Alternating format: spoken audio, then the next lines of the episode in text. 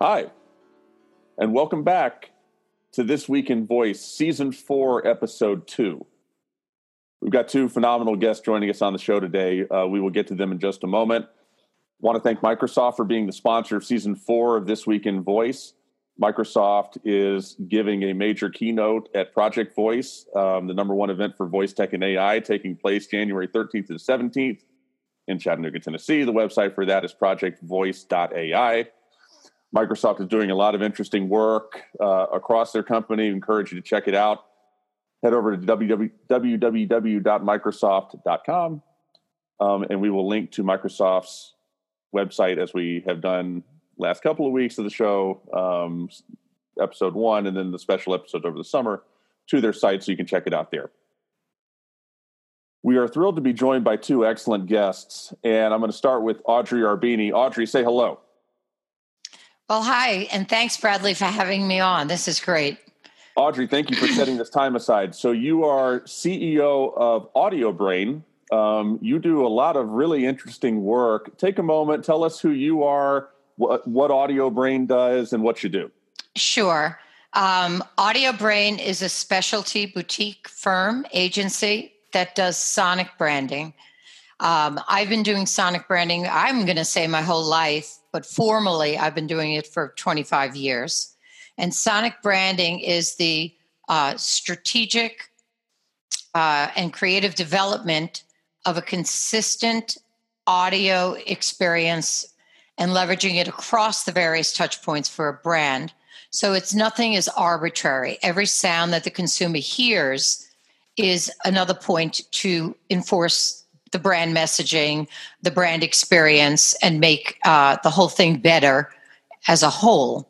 So, what we do is we will have a very formidable process, but we look at every single touch point the same way you do with a visual identity in anything in branding, every place that the brand is heard. So, it's music, sound, voice, vibration.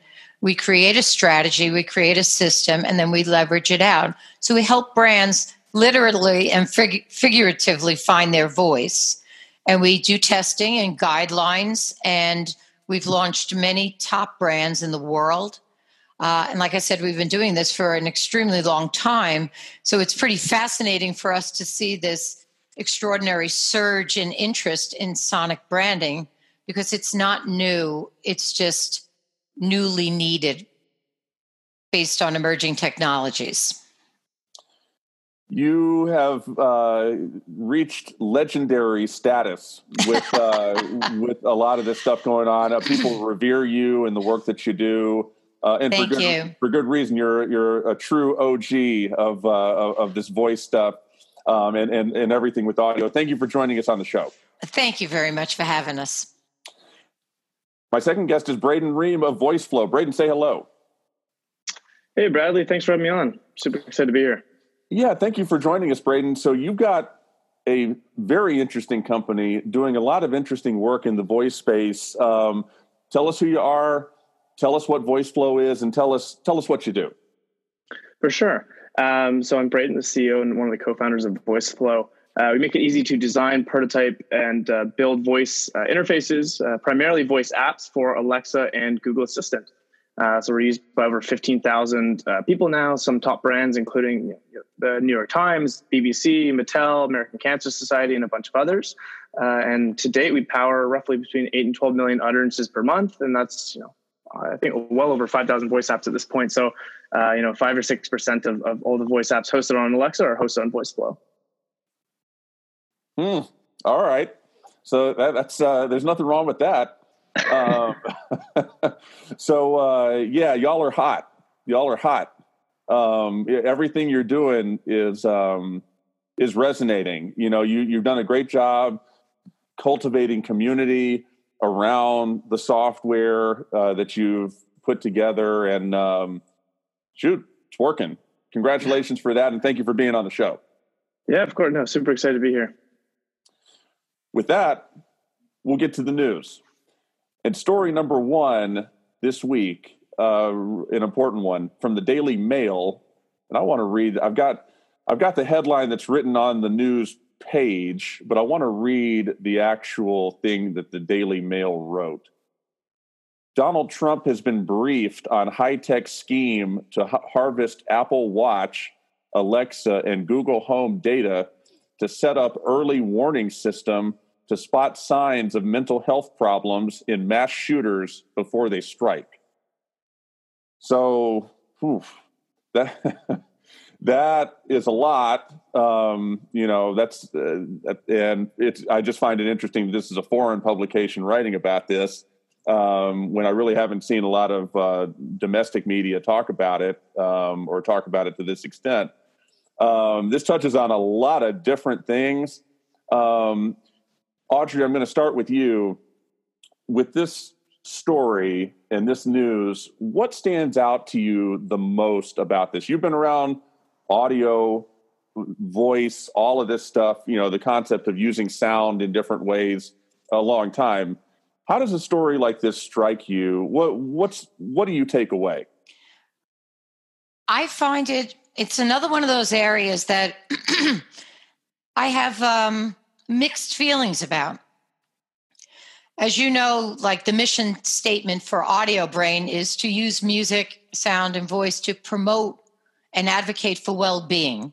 So anything that's in the research realm, anything that can help detect an illness, you know, I was just spoke up at uh, the Voice of Healthcare Summit. This is a passion point for me.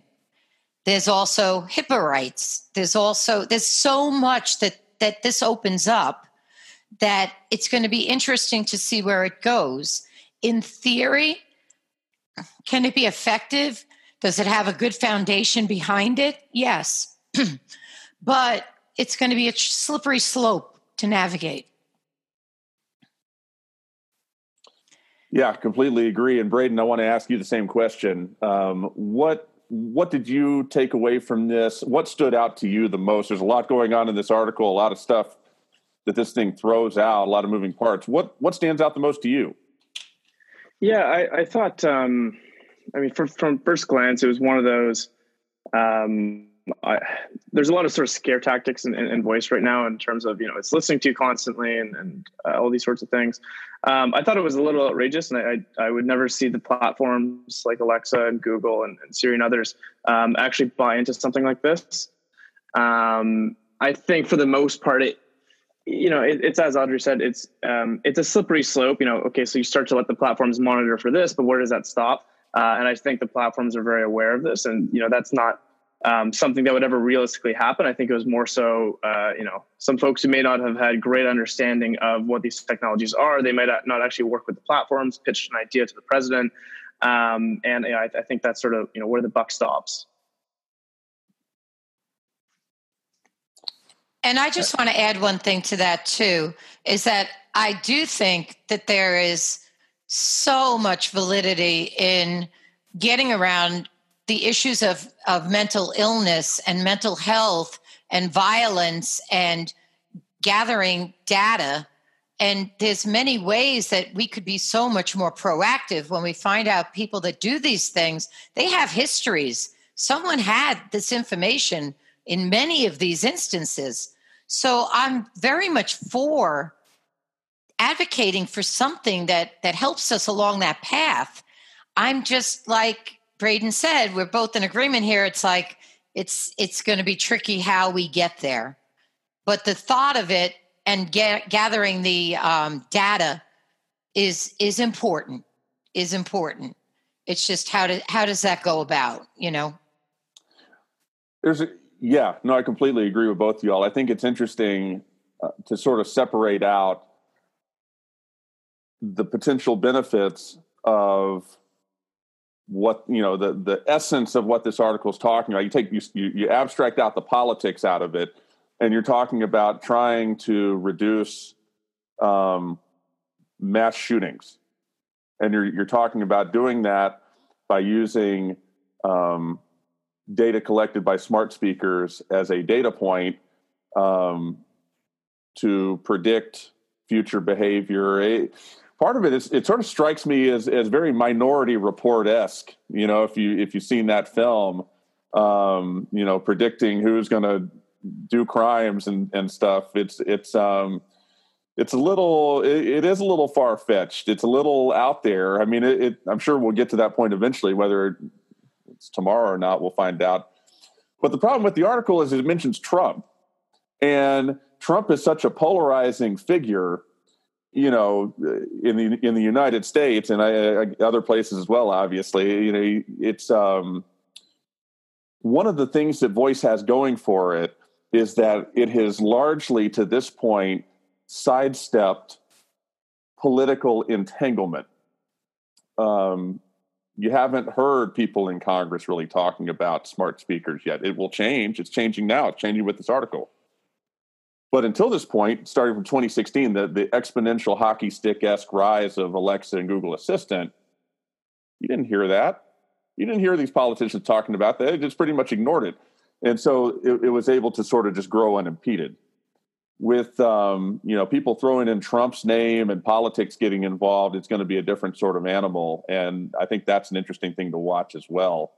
Um, that's my reaction. My my reaction is more on, the political side. It's people are going to you know um, smart speakers and voice assistants will start to become the uh, topical domain of politicians. Um, you know they'll try to plant the flag in different ways on these things, and it will um, have great potential to impede progress. Um, is, is my my take. Um, the, the, way I think about this, just to interject quickly, is um, you know I, I think it's not that smart speakers have gone unnoticed. It's that they're part of a larger ecosystem of you know what the politicians call big tech, right? You know uh, the FANG companies, Google, Amazon, Facebook, all these. Um, I think there's a much larger focus, especially in the you know recent months, on how do we regulate big tech, and smart speakers are seen as sort of a subset of that, right? These are you know the the arms and tentacles of Amazon and big tech in your home, and so when the politicians are you know generally speaking about these topics, it's let's not worry about the devices they sell, let's worry about the big companies themselves. And so I think you know if uh, in some fictional world, Alexa was its, you know, you took the 10,000 person Alexa team and that was its own company.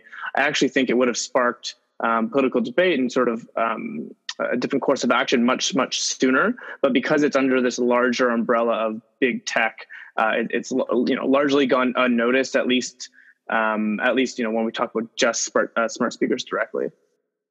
No, I think that's a great point, and um, you know, I, my hope is that um, you know the, all the future conversations on big tech, to the extent they involve smart speakers and voice assistants or not, it, I don't want to get in a conversation about Trump. I don't want to get in a conversation about any politician. I'd rather just focus on talking about the technology, and um, we'll see how much we get to do that or not. But um, you know, because un- underlying all this, you know, when we have these mass shootings, we've we've had enough of them. We know how they work. These people, they they they they flash. They they they show their hand ahead of time, and you know, nobody goes from zero to wanting to shoot other people who they don't know and have never known, you know, without showing signs.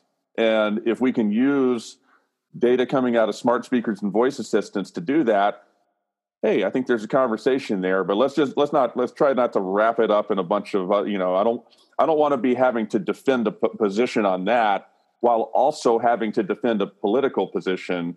No thanks you know? So I, it's it's an interesting article to see especially from you know uh, where i sit following all this stuff. Um, it is the first time um, that a major um, uh, media outlet has used the words amazon alexa google assistant donald trump all in the same headline. So we'll we'll see where that where that takes us. Uh, but i think that uh, it sounds like we're all in alignment uh, with that that there could be good things coming out of that even if it's later rather than sooner Story number two from PYMNTS.com.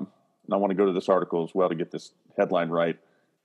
How Amazon hopes to make Alexa king of the road. This is interesting as well, um, as we've seen sort of the car become a focal point for voice usage. And Braden, I'm going to start with you.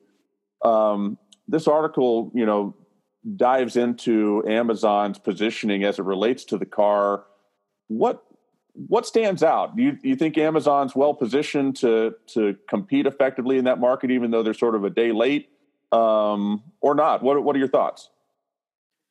You know, I, I think Amazon's well positioned to compete really in any market.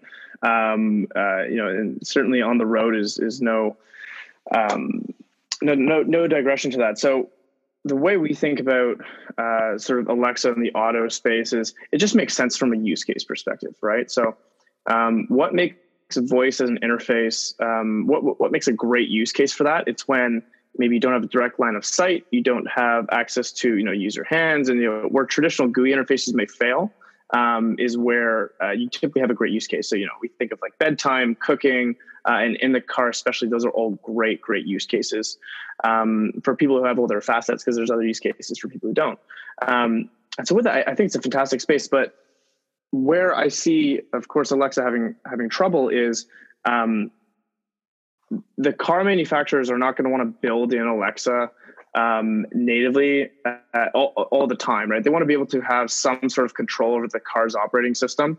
Um, because if you do hand it over to Alexa and something changes, consumer preferences change, change, you're sort of in a bind, right?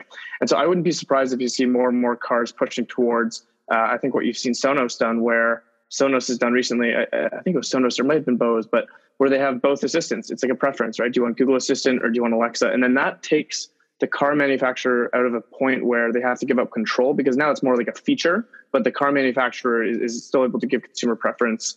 Um, and so I think that's where we're likely going to see a lot of the the audio uh, sort of auto industry go. It, it, depends on the corporate side, right? Because there's there, what's best for the consumer, and then there's also um, sort of the whole entanglement of partnerships and all that kind of stuff. And that, that's a different world, but um, that's where I would hope it goes at least. Yeah, that's that's uh, that's that's an interesting point. I think it was Sonos, by the way. It, certainly, they were the first one to do that, and there might have been others. Audrey, what are your thoughts um, on Amazon in the car? You think uh, it's going to work out for them? You think it's it's too late? What what are your thoughts when you see what Amazon's doing in the car?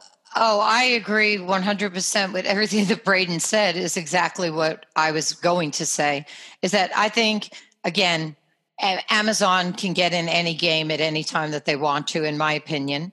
I think that Braden pointed out to really good use cases. And we were discussing that here this morning. I was talking with my team, and we were talking about that and saying, you know, if it came as an option, it came as an, you know, the way you have these other options, that's going to get the onus off the car manufacturers. Now, to a certain degree, having certain things built into the car would obviously be ideal, but it's not going, it's going to kind of pigeonhole the manufacturers unless it's something that's so outstanding that it's worth them going out there and building it in.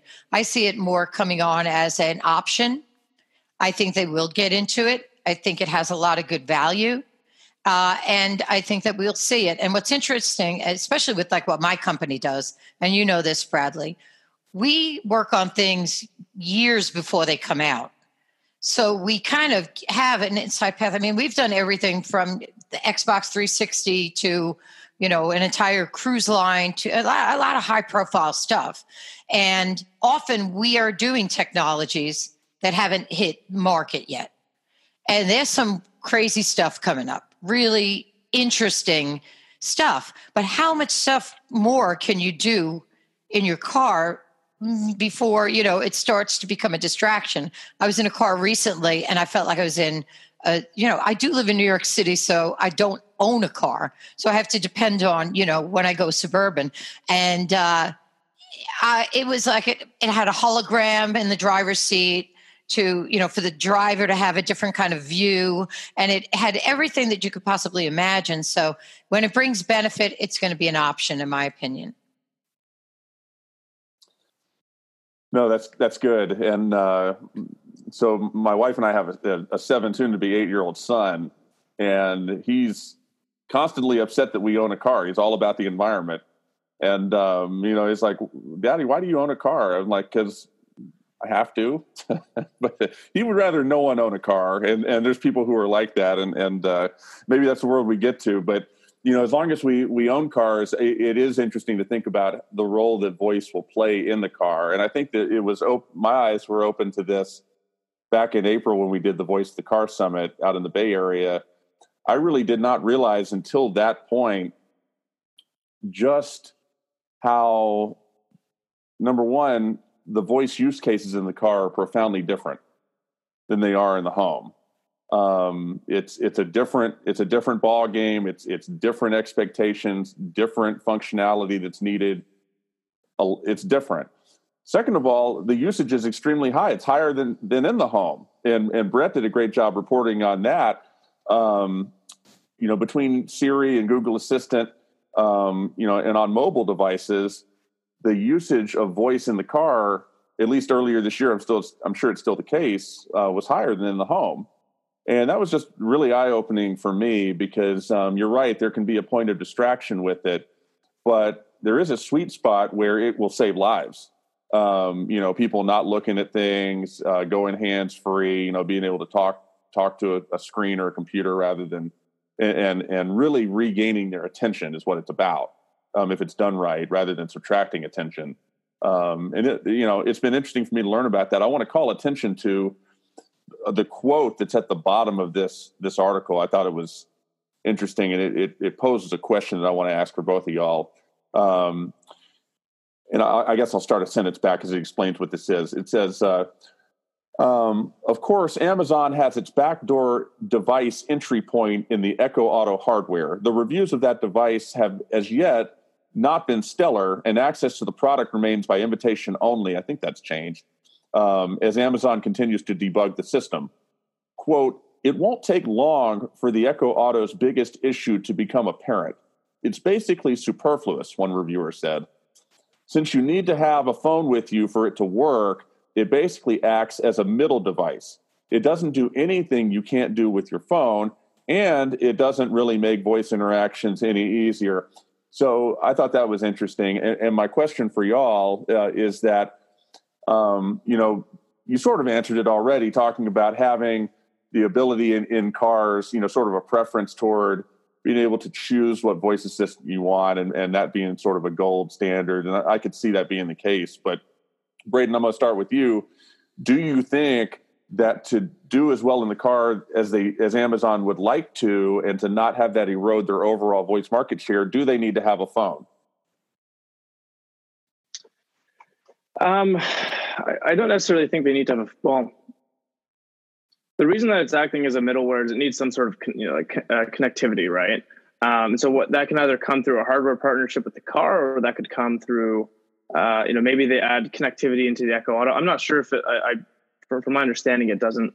Uh, you need to be able to connect it to the phone, but um, yeah, I, I, think it's more of a connectivity issue, uh, uh, connectivity issue. I don't think that they necessarily need need a phone. They'll just need to figure something out to to be able to um, you know, basically having Alexa. They, they don't need to, you know, go the whole phone route. Though they were already tried that before with the Fire Phone, and that that didn't go super super well. Uh, I think this just requires you know deeper integrations with the uh, the car manufacturers. In all honesty. Okay, uh, very good, Audrey. Do you agree with that? They don't yes. need to try a phone again. Okay. Well, they already tried the Fire Phone, mm-hmm. and uh, the Fire Phone should have been a really good success for them. Uh, it, was a, it was a pretty well made phone. Uh, it just didn't hit with the consumer because of various reasons. Uh, but I think that they will figure out the interface. It doesn't need to be a phone. Um, and I think that they'll work that out, as Braden said, with the manufacturers, I'm sure. Very good. Moving on to story number three. This is the VoiceBot.ai story of the week. As I've said for the last two years uh, on this show, if you don't know what VoiceBot.ai is, stop the podcast, pause it, stop it. I really don't care. Go to VoiceBot.ai, find out. you'll, you'll be doing yourself a favor. Siri can tie and untie Nike's new sneakers. So, for people who have listened to the show or watched it on YouTube, they know um, I'm, I'm I have a dim view of stuff that Apple's been doing really for the last at least three or four years um, for numerous reasons, some of which have to do with voice, some would, some which don't. Um, but we still like to cover what they do on the show. This is an interesting article, and it talks about how Apple's relationship with Nike has led to this sort of interesting voice first interaction with Nike shoes using Siri. And Audrey, I want to start with you. Um, is this just some sort of gimmicky garbage that Apple is doing so that they can tell somebody in a board meeting that they tried to do something with Siri? Or is this a true sea change showing that they're committed to doing things with Siri? They're trying to be innovative, they're trying to um, meet the consumer where they are wanting to use voice, and they're in earnest um, working toward uh, progress. Wh- which one do you think it is? Uh, I think it's a little of both, personally. I think that they have some. Uh, I'm I'm in the same situation as you. I've been like the biggest Apple supporter forever, and I have had my disappointments over the past few years as well. So I think that it's an effort to put them ahead of somebody else. They're doing something that's you know getting a lot of attention because they're co-branding with Nike. So I mean that's when you get two powerhouses together, you're going to get that effect. But I also think I find the technology part of it really interesting and the fact that it just shows where you know voice first is going. You know, tying a pair of shoes. Uh, if we think of the big the biggest story of that is what really really interested me about the article. But I think, yeah, I'd be interesting to see where this goes.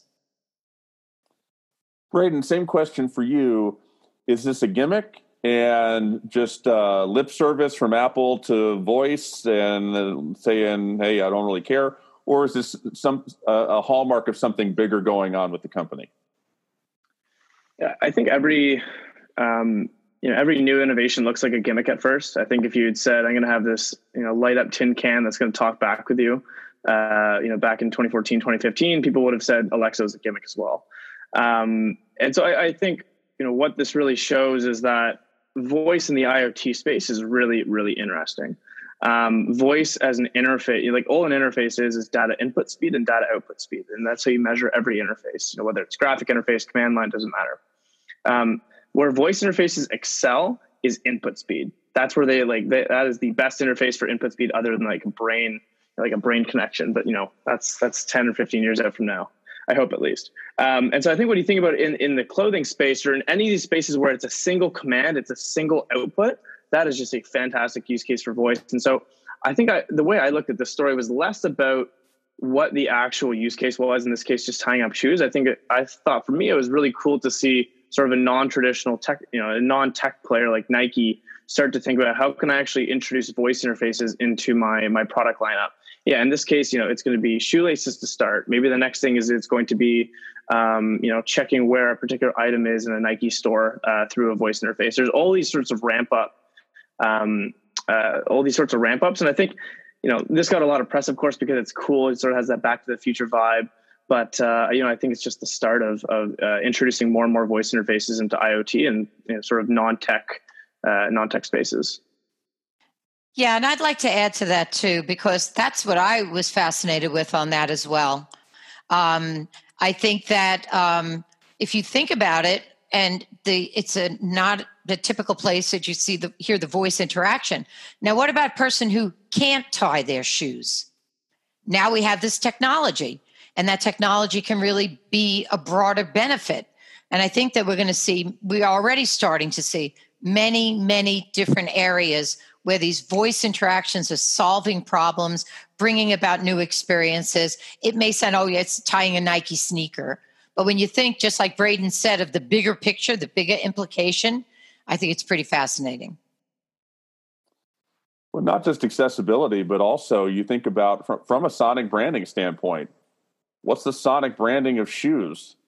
You know, if you had asked somebody a decade ago, um, does a microchip need a need a jingle? And you know, they would have said, obviously not. But then you come up with bump bump bump bump, you know, and then all of a sudden everybody knows who you're talking about. Um, it's interesting to, to see, like with the application of voice um, and the growing ubiquity of voice. Um, that all of a sudden any inanimate object you want to talk about could need some sort of sonic branding strategy. because if you're going to create a Siri integration with a Nike set of shoes, surely you're going to think about how you're actually going to execute that and do you need well produced audio oh, yeah well sure of course so okay so are you going to use um, who's going to narrate who's going to narrate it? That's part of the sonic branding. Um, what what sort of audio cues are you going to have? And you're talking about shoes you know? It's interesting to think about um, how stories like this sort of connect the dots back to the reality that maybe everything needs sonic branding. You know? So it, I, it's, it, it's interesting I actually think that, I, I was to say i actually think that's probably the most interesting point of this whole story is uh, I think when you think about the natural progression of where voice interfaces should have gone, uh, it would have been you know smart speakers. Of course, that makes sense. Uh, maybe phones next, maybe refrigerators, microwaves, sort of you know typical tech appliances. The fact that we've now done such a long shot to go to shoes, that was the la- if you'd asked me a year ago, that is the last thing I would have thought you would have applied a voice interface to. I think it sort of shows the sort of the breadth of of um, where voice interfaces can be applied, and I think uh, yeah, it, it certainly shines bright on uh, on the interface's future. And if I could just add one more thing to that too, and back to the point of sonic branding, um, it does need to, uh, and that's a, that's another. We'll get to that probably on the next question, the next uh, news. Um, it, people are making sounds or using voices because they they can and the technology is there, but a lot of them are off from what the actual brand positioning is and what the brand sounds like in their other medium. So it may not sound like they're advertising. It may not sound like the things that they put this real diligent effect to when they're going on to all these new areas of using voice. So I'm hearing disconnects on a lot of these different things because when we do the brands that we work with, we do a complete audit. So we'll audit every place that their brand is heard and then all of a sudden, there's these disconnects, and that will disconnect the experience. So if these things don't sound like what people would expect from Nike or or Apple, or they're not, they're not tied together in some way to the Nike brand, or you know, it's going to detract from the experience. So yes, it is it is all about sonic branding to me because all of it reinforces the experience. And if the sound is off, or the experience is underwhelming, then, you know, you've lost the connection to the customer. Completely agree. Great points all the way around. Um, we're going to go on to story four, which is a two parter. 4A E Trade launches Google Assistant actions, but features are limited. 4B TD Ameritrade adds Google Assistant action. So We've got an event coming up, shameless plug. The Voice of Money takes place October the 29th in New York City. And it's about exactly what it sounds like the intersection of voice and AI with modern banking and finance. These are two interesting stories um, in isolation, but taking them together, even more so. Uh, and Braden, I want to start with you.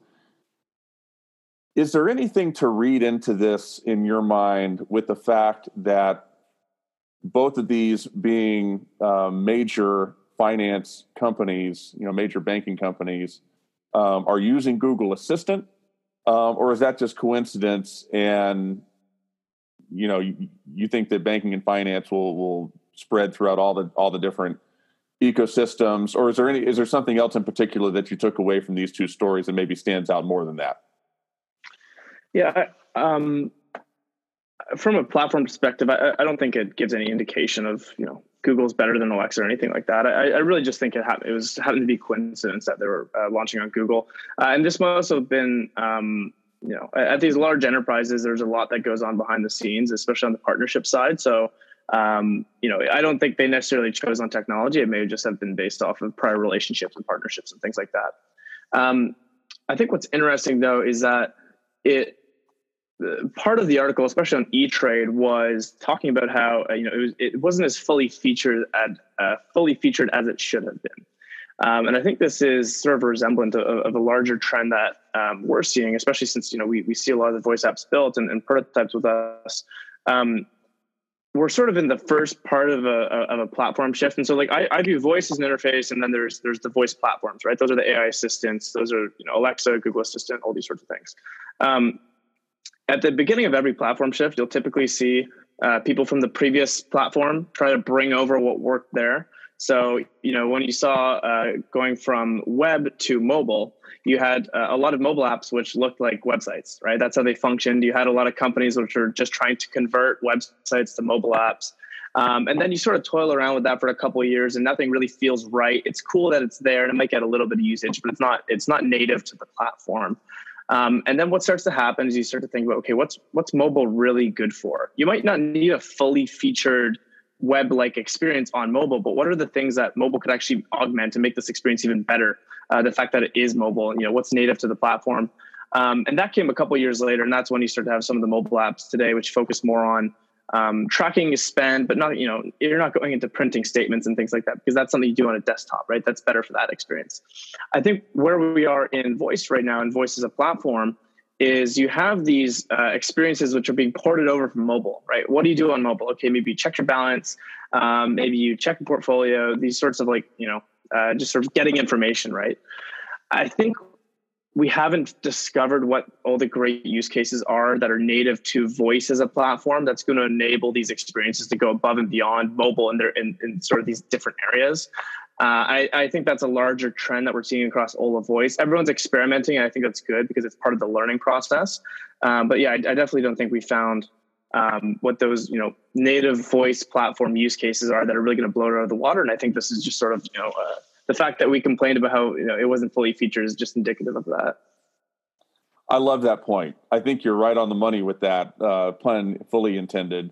So you know uh, it feels like these companies are searching for that eureka moment um, in the banking and finance side, specifically in that sector. Now, there's other things going on in other sectors that sort of resemble that. But banking, you know, like Capital One was one of the first companies to have an Alexa skill. Um, these, you know, these banks um, and a lot of these financial institutions showed up at the party early and you know they started experimenting they started doing some different things and and they've taken a little bit of heat from hey this this is trivial you know like yeah i can check my balance or whatever but first of all i'm not going to do that with an alexa smart speaker anyway um, second aren't you more creative than that and i think that there's a hunt for what that next level interaction will be. Um, and it's interesting to watch. Um, and uh, I agree. I, I, feel like these two stories sort of do feel like, all right, we're planting the flag, we're setting the foundation here, the framework for future, you know, uh, growth once we figure out what it'll be. Audrey, I'm going to turn to you. You know, same sort of question. Did you do you agree with what uh, Braden and I are saying, or what what did you take away from seeing these two stories, what stands out to you about banking and finances move into voice? Uh, exactly the same thing as uh, that's why it's great to go third, right? exactly what both of you said, I agree with. what I find really interesting is where you say banking and finance have taken a real lead. For me, because I've done this for 25 years, there were always two industries that I felt were be I'm talking 25 years ago, 20 years ago, 15 years ago that were behind everybody. And that was banking and finance was one of them and pharmaceuticals. There was very little that we were doing in involving banks, pharma, any of them. And and we just couldn't get through. And there was so many opportunities, whether you put a, a chip on a on, on your uh, card, your debit card, or you you have different things that you could have better voices in your ATMs, all kinds of things we proposed, and they were really lacking. So the fact that they've kind of both those industries are the ones that are really leapfrogging forward uh, is a part that I find super interesting. Uh, and I do think that there's double edge. Again, they're putting something out and they're getting heat because it's underwhelming the experience but nobody's really defined what the experience is, what it, what it's really looking like. and I said in an interview recently, it's a little like the Wild West right now. in voice, sound, everything. And it'll settle down. It'll all start to settle down because the things that are working are going to come come to the surface. But till somebody tries them and somebody starts to sort it, it's not going to move forward. I, I, just want to interject as well here. I think what's particularly interesting is when you look at some of the industry uh, industries that you know, as Audrey was saying, because they were laggards in previous platform shifts, um, they're now really aggressively. They, have seen what happens when you uh, sort of come in later with a mobile app or come in later with a website ten years later. You know, after everyone else, right? Some of these banks have taken you know huge hits, losing millennials because other banks that may have had better mobile experiences. And so I think a lot of them are uh, sort of looking at the wounds and realizing, okay, you know, this is time for us to get in early on this one. Um, even if it's just exploratory marketing spend, let's make sure that we're at least have a foot in the door. We're seeing what's out there, uh, and you know, we're going to try to you know mine for that use case just to make sure that we don't uh, fall behind. Yeah, complete agreement. All yeah, all the way around, and uh, you know and, and, the problem becomes you can't go to the customer and ask what would you like? They're not going to be able to tell you.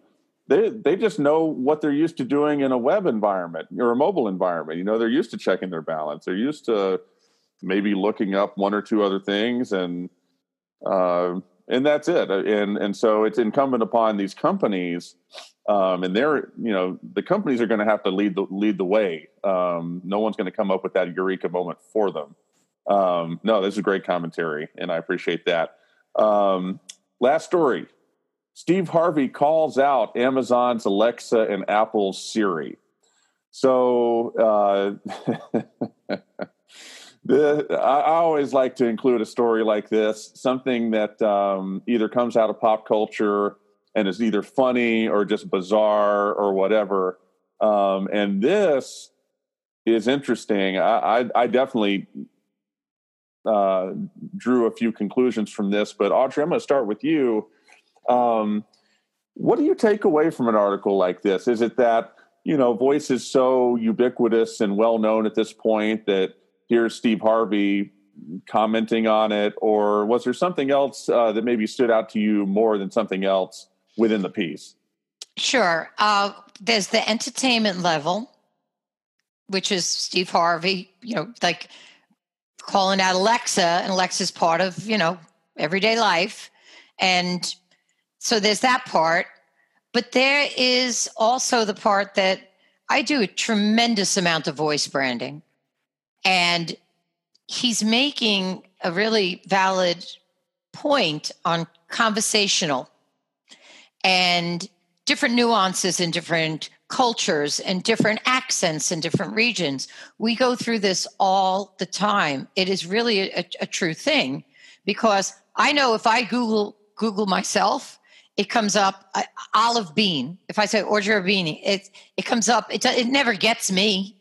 You know, it doesn't pick up my New York accent for some reason uh, when I say certain things. So there's kernels of truth in what he's saying there, with no doubt. And it's going to be something that um, that will have to be uh, delve deeper. And people are coming out with the technologies to kind of address some of this now. And I know that many years ago we we handled our voice talents differently than we do now. Now we only get local voice talent. We get three proofers because we find little nuances in slang or dialect. We've had one project where the third proofer picked up on something that was actually a slang word in that country that is not something you'd want anywhere near your product. So it's it's there's a lot of truth in in what he's saying as, about the recognition, and there's a lot of work going on in that area. That's going to jump, I believe, really, really quickly, really soon.